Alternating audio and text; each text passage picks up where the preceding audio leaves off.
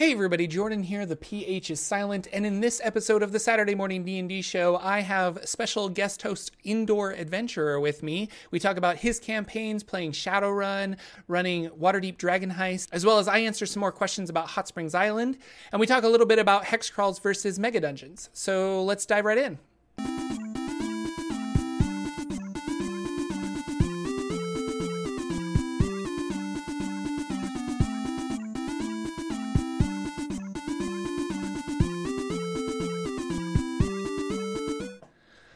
Hello, ladies and gentlemen. Welcome to the Saturday Morning D&D show. My name is Jordan with a silent PH in the middle, and I am joined, not always, but just today, maybe again in the future, by Indoor Adventurer, um, whose Twitter handle is simple and keen. You should all go and follow him. He does really cool things. Indoor Adventurer, welcome, and thank you for being my awesome co-host on the Saturday Morning D&D show. How are you today? I am doing fantastic. Uh, I would like to say back in March when I started all of my channel, I had one goal in mind, and that was to get on the Saturday morning D&D show uh, before year's end.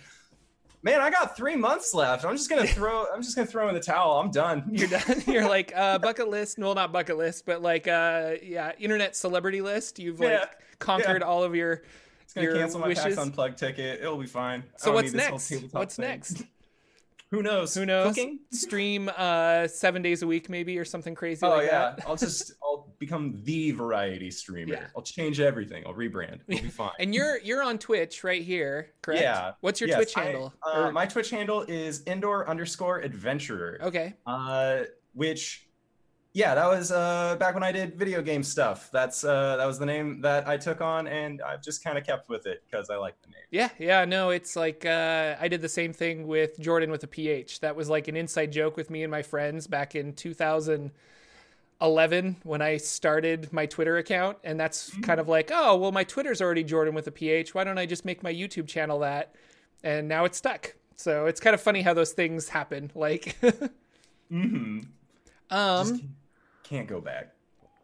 Um, Indoor Adventure also has a YouTube channel. You should check it out. Uh, we'll put links in the doobly doo and in the podcast. Uh, what do they call the podcast description? Notes?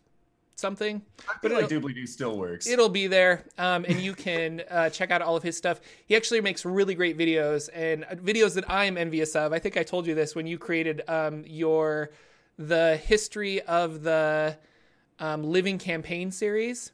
That was a really good video and really informative, and I really enjoyed it. So Well, I have I have another history video that I've been trying to find time to record and edit, but it's all written out. Oh, it's good. actually about uh, the Greyhawk setting, like Nice. as just a campaign setting. What what real world things influenced that kind of like what led to the decisions that were made for this setting, not necessarily like what you do, which is more about the actual history and everything like Yeah, that yeah. inside the world. the like fantasy history as opposed to the written or the real yeah yeah the real history Yeah. so no that's really cool um you should definitely go check out his youtube channel and subscribe and all that jazz because it's it it's awesome and i really like it um d&d news is there anything that happened in the news that you can think of I know. lucien is better at this than i am so yeah, I'm, I man, I get real busy throughout the week. Yeah, I know.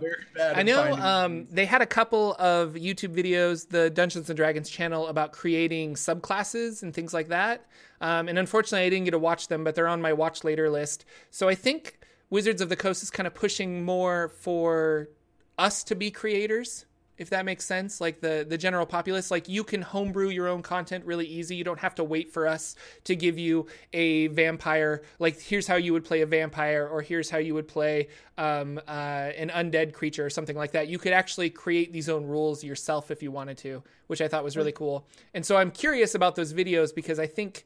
Uh, although we like published official content for Adventure League and various other things, um, I think they're also trying to push people like you don't have to wait for us. Like you can create your own stuff. So, with that in mind, do you think that uh, the Wayfarer's Wayfarer's Guide to Eberron, because they published that on the DMs Guild, do you think that that was more of like trying to get people to look at the DMs Guild? Just as like if you aren't familiar with it, to then realize like, oh, all of these people are creating a bunch of content. Because I know that before Wizards posted like, hey, here's the Tortle package or any of these other things, I didn't really know Right. that the place existed at all. Um, I'm there quite a bit because of my channel and buying PDFs to thus get lore to research for my videos. So um, I'm on DriveThruRPG a bunch and the DMs Guild, um, and there's some really interesting stuff. Yeah, like uh, I think you make an argument there. I think that is a, a multifaceted um, project. Like it's got a lot of different layers to it that they were testing things out, i.e., like will digital things sell well? Do people want PDFs over physical books? Do people want living documents that we can update and change? So, because uh, I remember in fourth edition, they changed the way that magic missile worked so that it worked more rather than like rolling an attack it did automatic damage kind of like what it does in fifth edition. And that was a, a big big thing in the fourth edition community and they were really upset about that that wizards changed that. But the pe- players who had the books had the option of playing the old way or they could play with the updated errata. And i think with like living books if they change stuff like that is it going to make people upset? Because I guess you still have your old PDFs, but if you ever go download it again to get the updated material, it's going to have the changes that people don't like. Um, yeah. I think it's. I think this is a, a big experiment, and we'll see. But I don't know. I'm. I've been reading a lot of uh, the Wayfinder's Guide to Eberron, and I like that it's a living document. I like that it's a PDF because I can like do Control F to search and find different things and and basically I'm not and that's what I do with all of my PDFs that I get for lore is I as I'm and yeah. So here's how I make YouTube videos, ladies and gentlemen. Uh, I find a subject and I'll find, oh, it's referenced in these PDFs, and then I'll hit Control F and type in the name of that subject so I can go through the PDF and find out where it's mentioned and thus read all of the like history and little tidbits on it before I write a video it saves me an incredible amount of time rather than like, oh, let's read Races to Faerun like from cover to cover, which is just kind of a daunting experience when I have a week to make a video. So, yeah, yeah, should be interesting. so Yes, uh, come for whole. It says uh, it would be nice if they have a change log, and I also agree with that. And I was reading on Twitter or not Twitter, um, Reddit a couple days ago that people were saying like, you know, this is really cool that it has all these updates and things like that.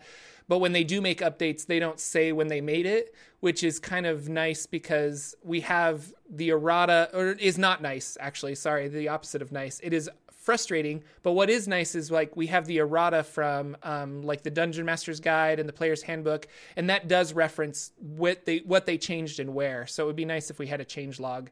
Um, I would like that just to see how it was updated, but they're choosing not to. So I don't know. This thing that we have is just looking through Jeremy Crawford's Twitter account. Yeah, just that's trying to find something. That is that. Yeah, that's exactly what we do. Is we just sit on Twitter and like, okay, uh, who's the guy that does that for every like rule explanation that Jeremy Crawford does? He takes the the Twitter snapshot of it and he puts it on a website.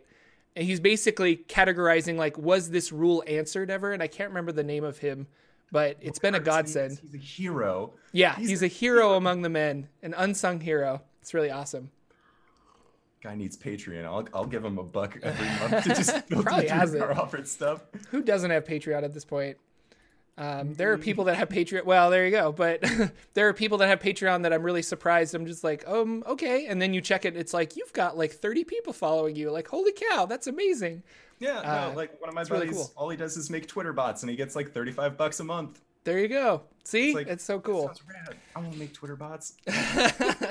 but let's dive into some games because normally it's uh, Lucien and myself, and you guys kind of hear about the same games that we're always playing. But Indoor is playing a plethora of interesting games. So, Indoor Adventure, what have you been doing this week in D and D, or in RPGs this, in general? uh, yeah, I'm gonna say RPGs in general because normally it's D and D, but this week uh, I did actually switch it up a little bit. So I was I was very excited for that. So Monday nights is when I play a uh, fifth edition homebrew campaign that I have been working on for like the past two years now, and it the the way that that started was very much a like oh I want to make a game for my friends. And like we just kept rolling random tables to see what the world generated for us but then when I actually got the idea for a plot and, and everything like that, started mm-hmm. learning more about the world, I then just scrapped that world, plucked players because a deity wanted them to, and threw them into the new plane. uh, that's currently uh, that's currently what uh, Cyberwolf in chat is playing through on my Monday game. Uh, he is currently playing a Dragonborn Blood Hunter, and that that crew brings it every week. Like what is a Blood are, Hunter? Uh, so Blood Hunter is Matt Mercer's uh, custom class. That's kind of like The Witcher, okay. where uh, you're like Monster Hunter plus Ultra, where like you go out, uh, you can cut your hand to use blood to like cause uh, a a specific kind of elemental damage to go on your weapons as long as you hold on to that weapon. So in Cyberwolf's case, he uses a crossbow that has a ridge on the outside. So he just brings his hand down the side of the crossbow to cause it to bleed onto the bow. Bow then has electric energy and he or fire energy, and he just starts shooting people from the distance. So at, at level one, you already get your elemental damage bonus. That's only like a D4, but you also have to take damage onto yourself in order to use those abilities. Okay. So it's very risky. Um, and you know, guys, okay, so you take yeah. straight damage. You don't take like hit dice damage or anything like that. You lose out on your maximum hit points. Oh wow, okay. Yeah, no, that's the one that gets real dicey real quick. Uh, mostly because uh, that was one of the things that, like, the Blood Hunter ability to take damage onto yourself when you do stuff. Uh, that was actually kind of behind uh, that crit roll problem. I want I want to say problem of character death that came out a while ago. I say problem because that that affected my Twitter account for weeks and weeks and weeks of just not talking about like just still talking about it. Yeah. But like that uh because that character took damage onto themselves because they couldn't think of anything else to do that their character would do at the time. Yeah. And that resulted in kind of a negative experience for the community. Yeah. Uh, not for the player. He seems fine with his new guy. So more power to him. Yeah, yeah. Um, yeah, Blood Hunter's super awesome. We have a halfling barbarian who are trying to figure out how we can get heavy weapons into the hands of because small creatures can't use. A wizard did it. A wizard did it. Yeah, yeah. give him a magic something or other. Yeah.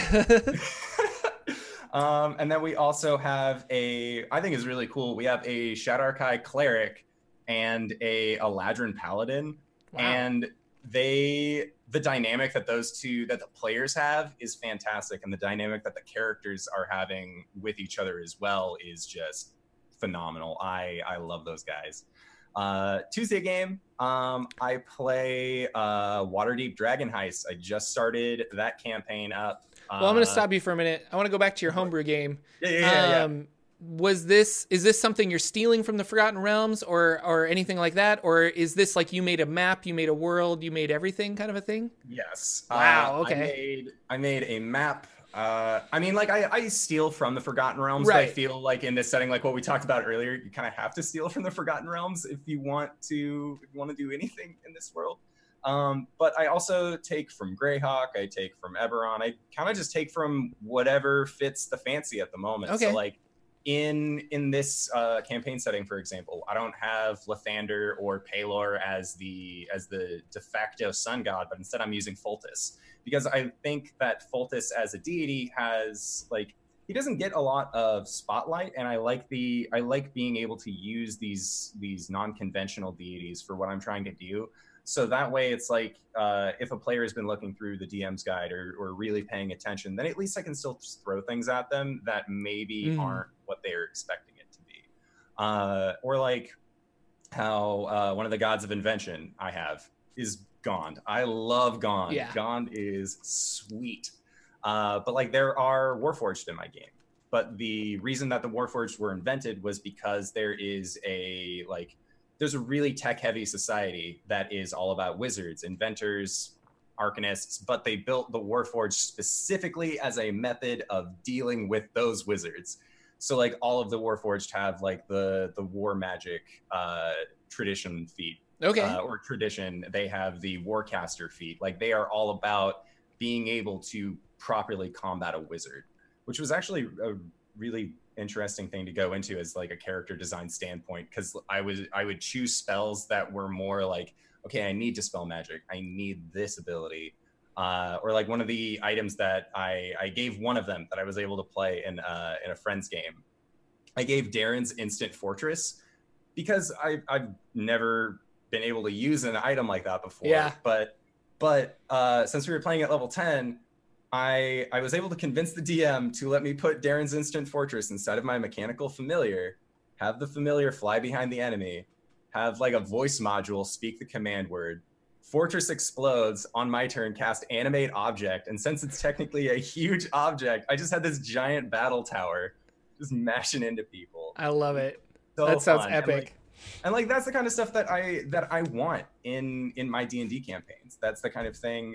Uh, I think it was an interview with Todd Howard talking about Skyrim, where he said that the reason that they made Skyrim the way that they did is because they wanted a they wanted a game that they could play themselves that mm-hmm. they would mm-hmm. actually have a lot of enjoyment in. And so when I'm designing dungeons, when I'm designing any aspect of this world, uh, it's it's usually like, would I even enjoy playing through this? Like, if somebody else took my module and ran it for me, would I still have that same enjoyment, mm-hmm. or would it kind of be like, oh well, I know how this ends, and then just kind of shrug and move on past that point? And that's a uh, I was about to say problem. It's not really a problem, but like um, something that I face is that I I think I have a different level or a different interest of fun than some of my players. So I'm just like, this is going to be really cool, and I really like this idea, and I'm going to like give it to my players, and then they turn around and are just kind of like, oh, well, we'll just like bypass this because we're not interested in it or we're not like that, and I'm like, oh, but in my mind, I'm like, but I would open the door, or I would like. I would sprinkle the incense down to summon the whatever because like I'm really curious about it or yeah and like like uh I guess I also think more tactical too. Like I gave my fighter a sword that casts uh, um, burning hands, and another sword that casts gust of wind. And in my mind, I'm like, well, he should use action surge and like combine the two of them to cast two spells at once to make like a huge cone of fire.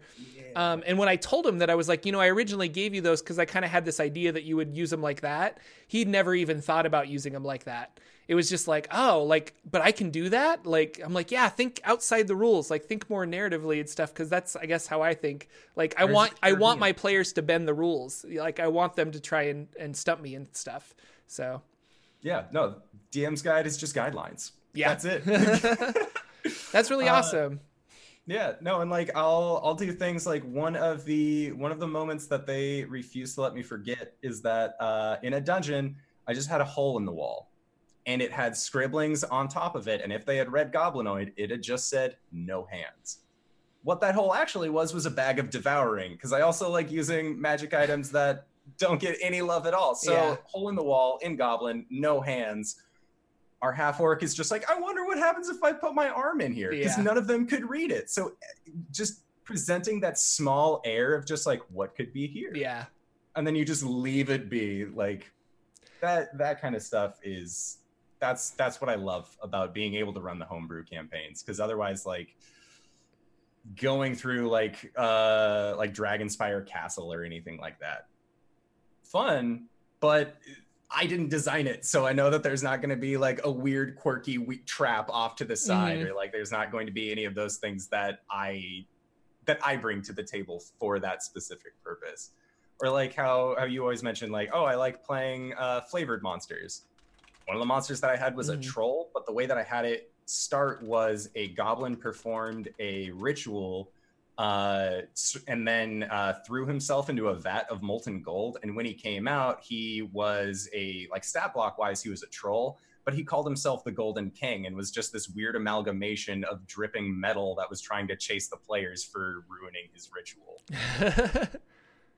I also like really like what you were saying earlier about using like a feat to kind of augment a race. Like if you want to create a new race in your um like maybe like uh, like you're talking about the warforged being super magical maybe i want the antithesis of that. Like i want human beings to have these innate or i want a race that i'm going to create that has an innate um, adversity to magic. So i could give humans the mage slayer feat and like call them a new kind of uh, race um, and it's just like that's the fun creative stuff you can do in homebrew like it's really interesting and then second i was going to say have you ever run tomb of horrors because it seems like it's right up your alley uh I want to. I Have want you read so it or bad. anything?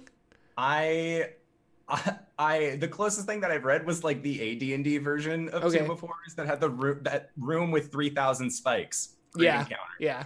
Um, I the reason I didn't read that was because my my friend was actually DMing for Tomb of Annihilation uh, while we were going, and I was like, oh well, I know the Tomb of Horrors roughly like that is roughly what the the like Acererak tomb is. Yeah, the they they took certain parts of it, from my understanding. Um, it's been a while so, since I've read both, but yeah. So I I didn't want to spoil that part for yeah. me, so I was just like, all right, well, I'm just gonna go into this game.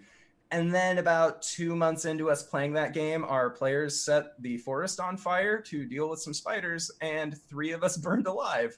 So us at the table all sat around. We're like, all right, do we want to keep playing Tomb of Annihilation or do we want to move uh, to Curse of Strahd because other people had been actually really down on wanting to play that game. Mm-hmm. And so my the DM that was running Tomb and I just switched places at the table. Uh, and then I opened up Curse of Strahd and had the mists of and had the smoke from the forest fire turn into the mists of Barovia oh, and just cool. sweep those players right into right into the land. That's awesome. I love it. They, my fiance did not look at me the same. I enjoy Curse of Strahd. It's fun. So, uh, yeah, back to the games you're running. That is another one that you were currently running, correct? So, yeah. is that okay? Yeah, yeah. Curse of Strahd, uh, especially like with the with the video I did about learning the background of like of uh of the creation of castle ravenloft and, and learning more about like okay what what did they want strahd to be mm-hmm. because like you could easily play him as like oh i am the evilest evil that's ever eviled and i am going to slash at anybody who does me wrong the way that i like playing strahd is very much like player goes like the players are all very on edge about knowing where they are, about knowing this Dark Lord is out there. Their ranger, though, has a dinosaur companion because we were in Chult. Mm-hmm. So rather than calling out to the players, I had Strahd call out to the animal and then lure the animal outside of the house. So the ranger, feeling drawn towards their pet, was like, Oh, I need to go and chase my pet out into the woods. And then once they arrived into the woods, who has a one on one with Strahd? And like, our ranger's a goblin, their pet is a Dimetrodon so Strahd being in Barovia is like, I've never seen any of these things before. Mm-hmm. This is great. You guys are my new playthings. Yeah. Welcome. And like, please no. like, they were not having it. That's interesting. That game, but yeah, that game started as a Tomb of Annihilation game. Uh, and we're our players are still trying to find their way back to Chult. That is their goal like it got to the point where where they had Ireena with them, like the the one girl that you're supposed to protect. And then Strahd was like, I can take you home if you just give me the girl. And they were like, Yeah, sure, I don't care. Like three of them immediately just gave her up. But then like the other the other group was like, okay, we need to get her back. And so there was I the party was split between okay, Strahd's a killer, but at least he'll send us home versus we need to actually do what we came here to do. Yeah now the group is, is coalesced back together after they split themselves up three different ways. That was a long session of having to manage a three way party split, but we got them all back together, and now they're in the town of Vallaki, uh, on their way out to the wizard, the Wizards of Wine winery. Mm. Like they, we fixed it. We've just band aided the whole thing. It'll be fine. uh, but one of our our ranger actually couldn't make it to the game last night, and that is why we played Shadowrun. Actually. Oh yeah, so that was the other. You're playing. Yeah, I'm curious about Shadowrun because I hear from people that it is their favorite RPG system they never play. Yes. um, because it is well, because of reasons. And what reasons would you feel those are? Because I have not played Shadowrun, but I'm intrigued so, by it. So, the history of the game is our own history. Basically, it goes until about 2020, just regular human time. So everything that we have established up till this point. So like both of us, if uh, your character in Shadowrun was like, I want to look at the YouTubes of old, could probably find our videos. Mm. But after 2020, uh, human beings started uh, getting goblinized, is the phrase, and that's actually how the orcs and the trolls of the world came about. Is that these humans just started turning into them, uh, and then the elves and dwarves were also just like they were just born into the world. Like humans just started giving birth to a dwarf, started giving birth to an elf, and it's really weird uh, for for just that that kind of background sense. But the character classes and and just everything about the game feels very fun. Have you seen Blade Runner 2049? Yeah. So you know that kind of like future futuristic, but like everything just has that layer of filth on it. Yeah, That's- yeah. That's basically Shadowrun, and the Because technology's kind of just taken over to a certain point, but we still Yeah. have like, but in the game you still have elves and dwarves and these fantasy creatures and stuff. You But it's have- more, more. you still have magic and, and oh, you still have magic and stuff too. Yeah, okay. you still have magic, but the the way that the magic is is that you have like combat mages, but then you also have shamans because the way because with the history of the world, magic has a resurgence, and so the way that they describe it is is that all of the indigenous peoples end up being like, hey, we've at, we've always been connected with the magic of the land. They immediately like eh, uh, indigenous peoples all across the world because they never gave up on their old traditions immediately find themselves at the top of society because they have that leg up now where they don't Hmm. have to practice as hard to learn these new magical ways. So characters that you get are like, "Hey, I'm a rat shaman." And like there's just this character like that was that was one of our characters last night was a was a a ratkin shaman who was considered an orc but looking at the character sheet was just like this rat-faced sewer dweller. And the character that I played was an orc investigator, but like the the character portrait that they handed made him look like a 1950s beat cop. Like he just Mhm. looked like a classic noir cop. And so you have these elements of of our own past and our, of our own history that makes sense. There's not a detraction where you're like, well, I don't know what a diviner wizard would do, but I do know what an investigator would do Mhm. and the the thing that I like about it as well is that it's a D6 system where you are just trying to get uh, like you have your target number you're trying to hit successes so on certain rolls it's like all right well you need to roll a four or higher a part that really threw me off last night was when I was told I needed to roll an eight or higher, and I looked at my handful of d6s and was like, I don't know how I can do that. I feel like this number is unfeasible. But the way that you do that is just roll a d6. If you get a six, re-roll it, add those two numbers together. Oh, they explode then. Yeah. yeah, they, ex- Dice they explode. Yeah, yeah, they have the exploding pool, which is super nice. Um, but I have played, I played Vampire, and I've played the World of Darkness campaign setting, which uses the D10 system, has Mhm. that same, has the same exploding dice pool. But the thing that really drew me out of that game in particular was that I never knew what my skills did without like really sitting down and and learning through the book. So it was like I want to I want to hit a guy in the face. All right, you're going to want to use your brawl skill. Why wouldn't I use melee? Like I feel like if I'm punching somebody, oh well, melee is if you want to kick them, and like there's all these really Ah, okay. small caveats with vampire.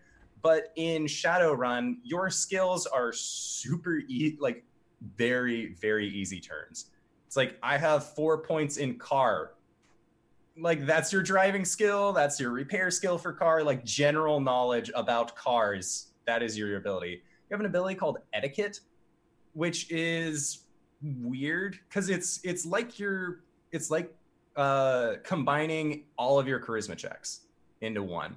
So persuasion, uh, deception, performance, that's your etiquette ability. So they just really simplified a lot of the things that were going on with it. Mhm. And the other part is is like there's no heroes or villains. There's only shadowrunners.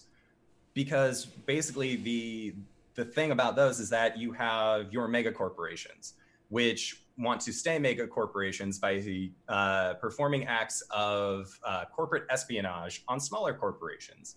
So large corporations will hire shadow runners to go in, steal those small company secrets, come back, get paid. Small corporations also hire shadow runners to then go and steal big company secrets and then come back. But since they're since the the the majority of the structure of the world has kind of just fallen like just bottomed out isn't there anymore there is no municipal government. So all of the police forces are centered in these large corporate like large corporate areas and large corporate buildings. So as a character it's almost like you're encouraged like i'm gonna go in.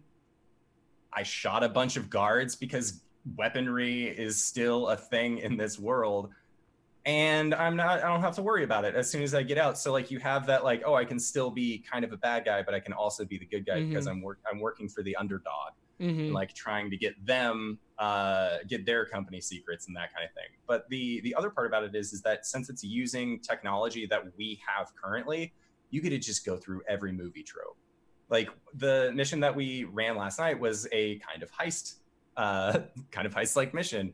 But we had our hacker like hacking into the security cams, looping footage, and like getting them to look other ways. We had people like we dressed up as janitors and we're like walking through and the the music that our, our game master was playing throughout the entire time was perfect. I don't know how it happened but like whenever there was a tense moment that's when the beat would drop in the background it was like all right we're in and then the music would go. Like it was it was phenomenal. I i really want to play more shadowrun how many Just- games have you played so far? Just the just one. the one. okay. Just the and you're one. you're in it. You're not dming it correct? No no. Okay. i for once i am not dming yeah. no that sounds Oh. really interesting. It's um I- i like cyberpunk stuff so i imagine that i would really like shadowrun. Uh is it it's its own system correct? You said it was a d6 Yes. system so it is its complete own system and you just have a dice pool of d6s yeah um okay so for some reason i always thought it was like a 3.5 clone but i guess i don't know where i thought that That's because they also have variant editions of the game. Okay. So they like they they had a like a third edition of the game. They had I think a 3.5 and now they're also on a fifth edition of the game. So it's one of those things where like it's very easy pay to be yeah like play like, the when, flavor when my DM was like, "Oh, the fifth edition version of this game blows." It was like, "But I like fifth edition D and D. Why wouldn't I like fifth edition of this other game that is Yeah. not owned by Wizards?" Hmm. Interesting. Uh, and then I guess, well, two more things we want to talk about. But one, I want to talk about what do you what do you think about Dragon Heist so far? You're running Dragon Heist. Yes. Um, how many sessions in are you on that? We are just one session in on that. So Okay. if you ever want to come by and check it out, this is a good time because our characters are all very new. And you're streaming But- it? Yeah, we are Yeah. on Tuesdays. We stream it from 5:30 to 8:30 Pacific Standard Time. Okay. Um, it's I'm having a blast with it because it is it is the large scale city that I was always curious about wanting to run a campaign in, but never knew how Mm-hmm. Um mostly because it's like you i mean it's ed it's ed greenwood's crazy person dream. Like he like ask that guy like hey what's on the corner of candle lane in the ward district? And you'd be like oh it's a potion shop. Like that that guy has way too much knowledge about the city that he created so Yeah. that makes sense. But at the same time it's very daunting. But the way that the book is laid out is that it is a very good introductory read into a large scale city so for people like myself who who take a lot from other modules and kind of just slap it into a new setting i feel like waterdeep dragon heist is really good about getting you that street level campaign.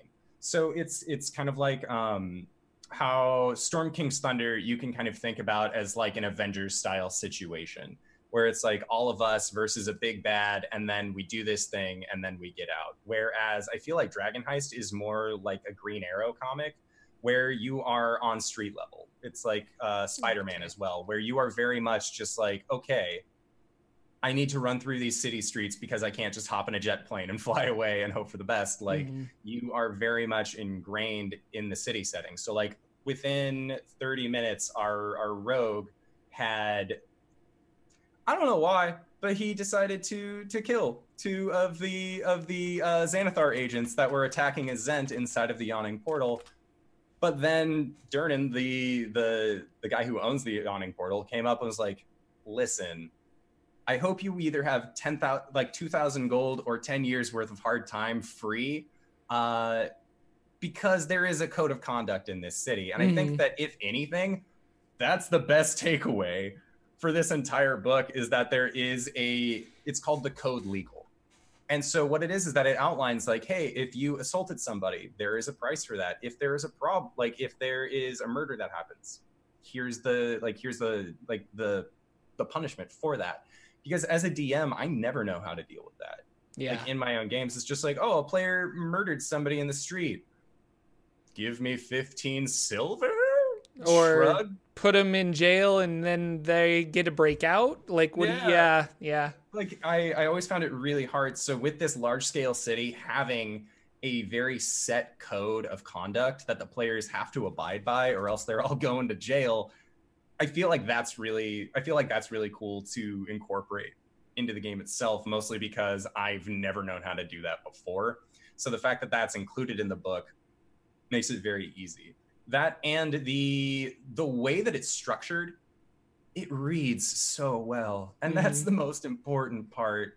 This For GMs, especially, yeah, you want to be able to like sit down and enjoy what you're reading. So, and and and that's the thing is like when you're reading it, they break it up into into the into the chapters based on the season because that is one of the core factors about Dragon Heist is that the heist that you're going on changes with the season that it is in Waterdeep.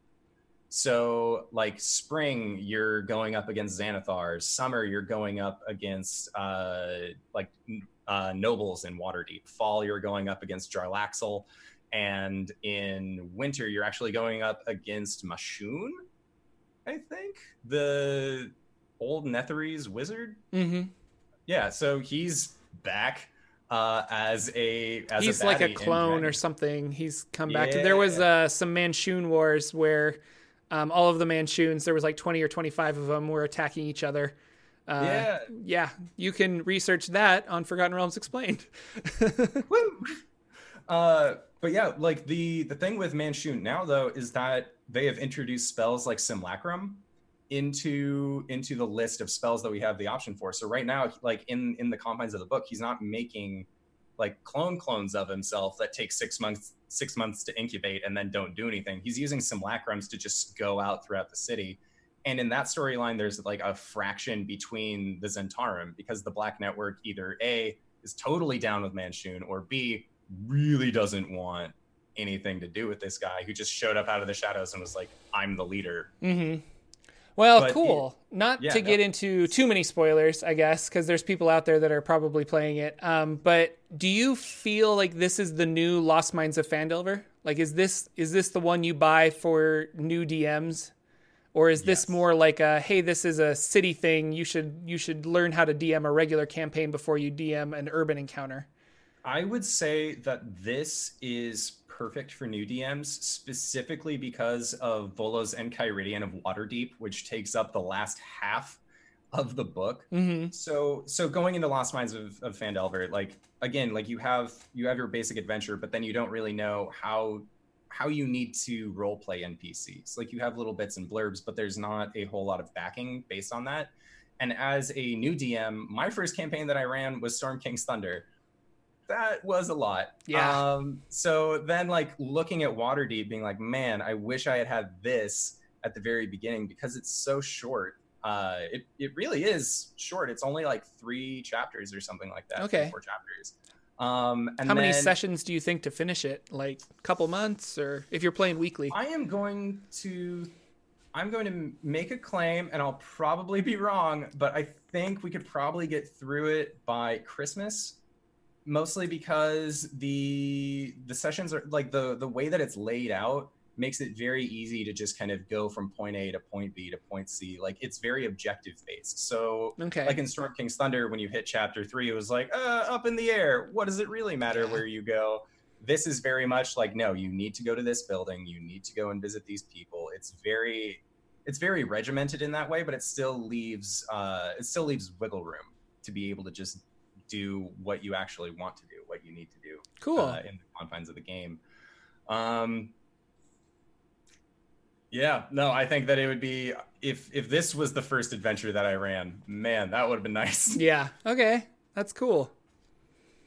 Fantastic. But what about you? What about your games that you played this week? Oh man. So well, I'm playing Hot Springs Island, which I know you were really excited and you wanted me to run Hot Springs Island with Dungeon Crawl Classics. I think you were just like, Jordan, it's like a match made in heaven. And I still believe that. And maybe one day, now that I'm more familiar with Hot Springs, I feel like I could run it as a DCC game really easily. Mm-hmm. Um, and so that might be in the cards in the future. Um, but uh, having lots of fun with that. Um, players are trying to find these elven runes. Um, and they have not found them yet, but they know they exist, so they're kind of making their way south to look for them. Um, and they're we're just exploring hex by hex, and they're kind of going really thoroughly in the hex, looking for these ancient runes. They found some hints of there are these giant um, Hydra statues that they found, one made out of obsidian and the other made out of uh, hematite. Oh, and they're foreshadowing for other creatures that might be on the island, which is kind of cool. Um, and like, why did these ancients create these giant statues of these crazy hydras that are floating around? Uh, I had a guy, the same guy, um, we need Carl Sagan back on YouTube, that I answered a bunch of Hot Springs Island questions. He had some more questions that I thought I'd answer um, about Hot Springs Island because it's it's interesting. So he asked, "What levels did you start your PCs at?" And my level, they started at level two, which in hindsight, maybe I should have made them level three, but I like that they were so panic stricken at the beginning. It made them want to like wheel and deal with creatures like the Night Axe ogres rather than just go straight out and fight them. yeah. Um, and so I think level two is good. And then the fights that they did get into, they leveled to three pretty quickly. Like within one session, I think they were level three. And now, now they're level four, and things have like they feel more confident about the island, but the island has like hardened them into feeling that confidence as opposed to them just kind of walking in and they're like, we're adventurers. I'm like, no, Hot Springs Island is dangerous. Like, you guys are, it's scary place. So I had them start at level two. Um, if they die, I'm going to have them come back as level two, I think. Um, okay. I don't know because we had one person die already, and I made him go back to level two, but he died from a level three to a level two, so it kind of made sense. If they're like level six or eight, maybe I'll incorporate something so that they're maybe just a level behind or something. Um, I want there to be some kind of detriment for dying, uh, but yeah, I don't know. But I liked I liked level two. I thought it was really good. Um, and he mentions that like the Martel company, it's a dangerous place. Did you have them train? Uh, I had how they got to the island is I had the Martel company um, basically buy their debt. So I said, you don't know, like you can come up with anything you want, but you guys are in so much debt that you don't know what to do with yourself. Like you've you've accumulated debt somehow, whether it's gambling, whether it's uh, a business that went under, like however you want to decide that. But the Martel company bought your debt and thus kind of bought you. And so you are an indentured servant to the Martel company. And because of your, your servitude, they're going to send you to this um, island where you're going to look for treasure and then pay off your debt by handing in treasure to the Martel company. So they have these magical tattoos on their backs. And whenever they give gold or cash or money or items that can be converted into gold back to the Martel company, their tattoo like shrinks or lightens. It kind of like goes away. And so it's it's a like it's an unknown number between how much gold they have to do because I want the adventure to last as long as my adventurers want the adventure to last. But uh, so they're going to hand over stuff periodically to the Martel company, and their tattoos are going to fade um, until they're fully gone and their debt is repaid. So yeah, it's kind of a fun mechanic. And but they were asking me, my players, like, well, how much money do we have to give? And I straight up told them, I'm like, I don't know. You don't know. So like it's just a number that we're going to have to find together. Like, you know, do you find an entire city of gold? Maybe that's enough. Maybe not. Like, we'll see. Just get them, just have them pour their dice bags upside down, count up all the numbers, and two zeros at the end, and just be like, that's how much money you owe. that's that's actually not bad. Um, how exactly did you get them to the island and which hex did they start in? I, I picked a random hex that was on the coast, um, and I just had them start there. So they started on the um, the west coast in in an area, uh, and they got there just because, like I said, they work for the Martel or they're indentured servants to the Martel company, and so that's why they're here. Um, where did they meet the Martel company? We kind of just hand waved that and said they bought your debt, so that's how you. That's why you're here at the island. Um, and then it's interesting. He asks, "How do you handle timed events?" Because there are certain events where, like, this happens during a full moon, or this happens on the first day of spring. If they're in this hex at this particular time, this happens. Um, and for this, I've just used the rule of cool. Like if they're in an if they're in an area and it's like, no, it's not. We're not ready for this yet. Like I'm not ready for them to to have. Um, I'm not ready for them to to fight X, Y, and Z or to experience this thing. So we'll just say this is what you find. You guys move on. But if they ever go back to that and it feels like the right time, I might do it.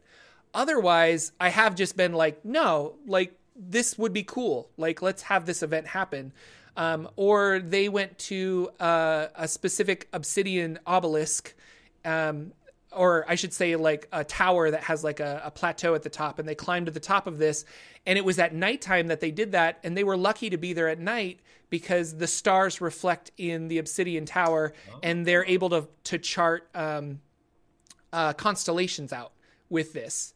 And That's so it's like good. there's like a magical constellation, like it, it links all the stars on the bottom so they can see the constellations.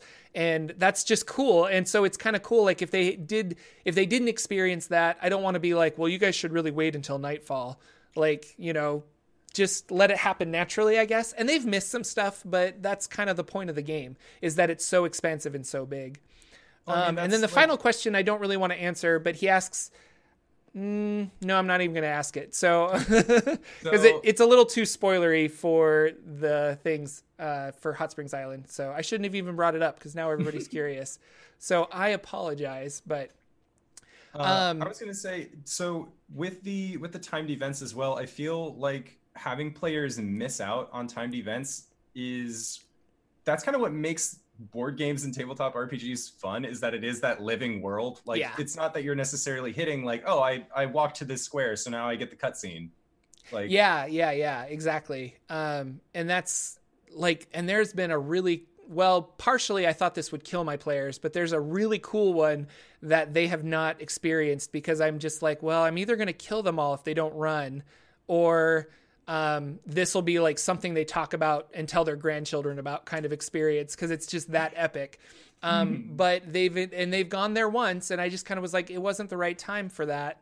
Um, and I think in the book it says it happens on like the first day of summer or something like that. So you kind of just have to decide like what is it. And we don't have a calendar. I'm not keeping track of that. I'm keeping track of um, of days like how many days have they been there and how many days um, well how many days have they been there and how how many how long have they been traveling? Because that does experience or it kind of tells me like okay they've been here 2 weeks it might be time for them to experience this. So but as far as like what season it is i'm like i don't know it's hot springs island it's hot. You guys it's humid it's awful it's so Um, I've been working a lot on Kids on Bikes because I'm going to do a Halloween game. We're going to record it on the 14th of October. I've got some microphones set up for like podcasting, so we're going to actually record it, record it, and then I think I'm going to release it on YouTube on the Saturday Morning D&D Show channel as a live event. So around Halloween, I'll release it as a live event. And how that works is you guys can watch it like you're watching Twitch right now. It's just like a broadcast kind of um, event but it'll be pre-recorded but you can like type and, and have conversations with people during it as a live event. Um, just to try out something new i thought it'd be kind of fun. But um, i've been working a lot on that and so my players are going to be kids in 1982 that are going trick-or-treating and they've been double dog dared to go into the quote haunted house that all the kids are like scared of. So they kind of detour from trick-or-treating in their costumes and they break into this haunted house um, and it's all the crazy stuff that they find on the inside is going to be the adventure. I'm having some problems and I've been googling a lot of like what to put in a haunted house because I'm just like I don't know. And then I've never run kids on bikes before, so I don't know how long like did I have I made a dungeon that's going to take us 6 hours or 1 hour? Like and I say dungeon, but you know what I mean, like a yeah, haunted house yeah, yeah. that for yeah. DM the relative terms. Under the house. so it's been it's been interesting whether I'm prepping too much or too little. Um, I was considering maybe if I can find some free time to find people online like yourself and Sir Lucien and some others, and maybe just run through a like I just so I get I get my feet wet on kids on bikes, and that could be a lot of fun. And I'll make like another adventure that we are like, hey, I don't know how long this is gonna last, but like we can try that. So yeah. that that could be a lot of fun. I bet I you'd down. be interested in that. yes. because you need more you need more games to play yeah. Always. Who needs sleep? I have games. This exactly exactly. Um my homebrew campaign is going really well and i'm having lots of fun with it. Now that we're playing again we took like a hiatus. But they're in a mega dungeon. And i was going to ask you like how do you feel about mega dungeons? Because first of all i'll say this like i personally really like them but i feel like my players might be getting either bored or maybe I'm confusing that with just really lost because it is a maze. Like they are just here and they're just like, so did we go north? Did we go south? I can't remember. Like, what room is this again? Because there's been so many rooms that we've encountered. Um, and I don't know, like, how do you feel about mega dungeons?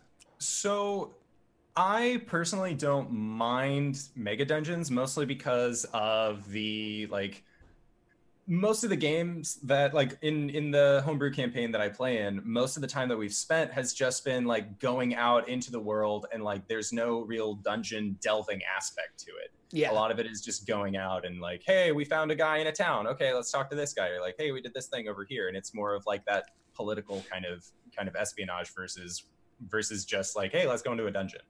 Um, but the closest thing that we had to that was our DM sent us through Limbo.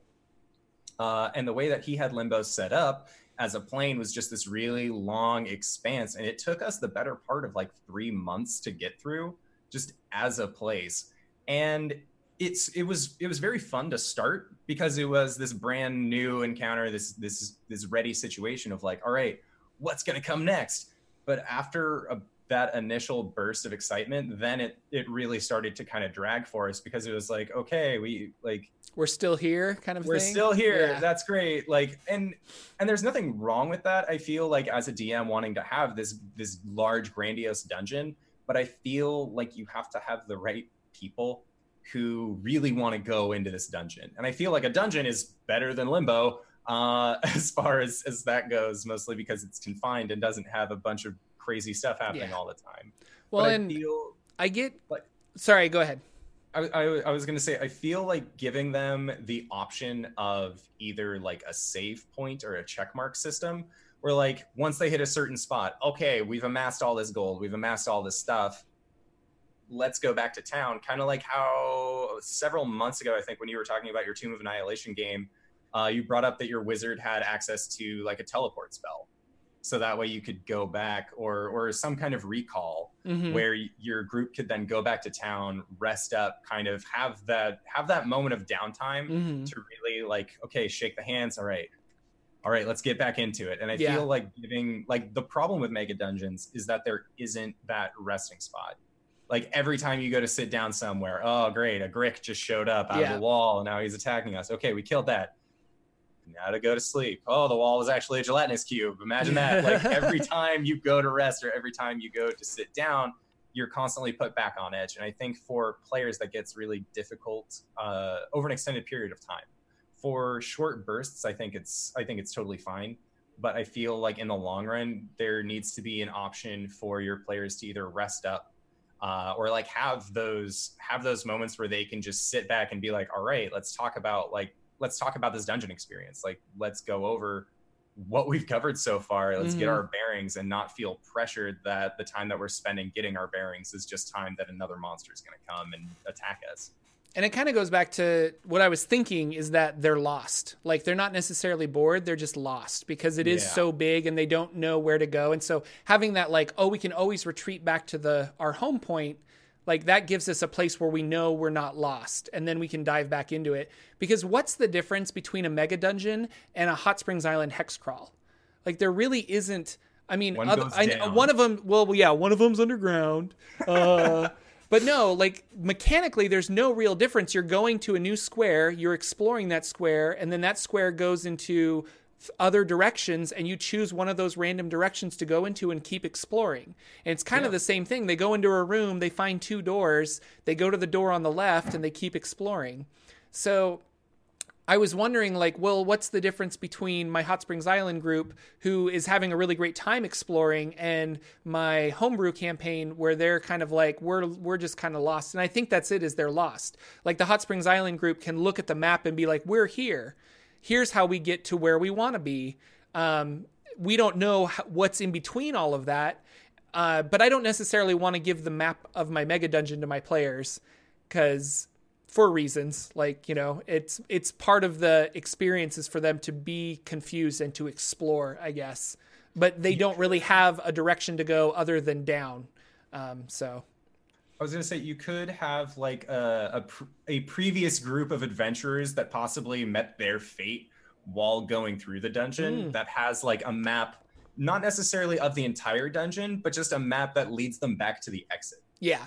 Or No, like, and I, I think we've established that they've been cartographing their whole way here. So if they do want to go back, they can. Um, I just have uh, a couple of like random encounters that I roll on to see if they encounter anything as they're leaving because it is still a dangerous full dungeon. Um, Yeah. But they could get out of it if they wanted to. So far, they've they've been sticking with it because I think they haven't they haven't found the like huge amount of gold that they're looking for or like Mm. magic items or something that they need appraised in order to facilitate them actually leaving. But Yeah.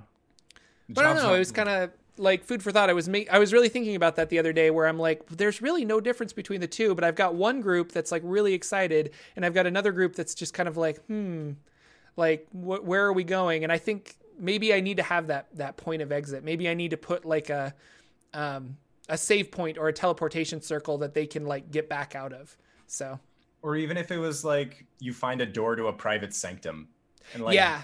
and they have found that. They have found like a safe place. Like i did find a room that they could like barricade up and that i wouldn't roll nightly encounters. So i'm just like no you can be safe in there. You can be hidden in there. Um, so that's completely fine but yeah.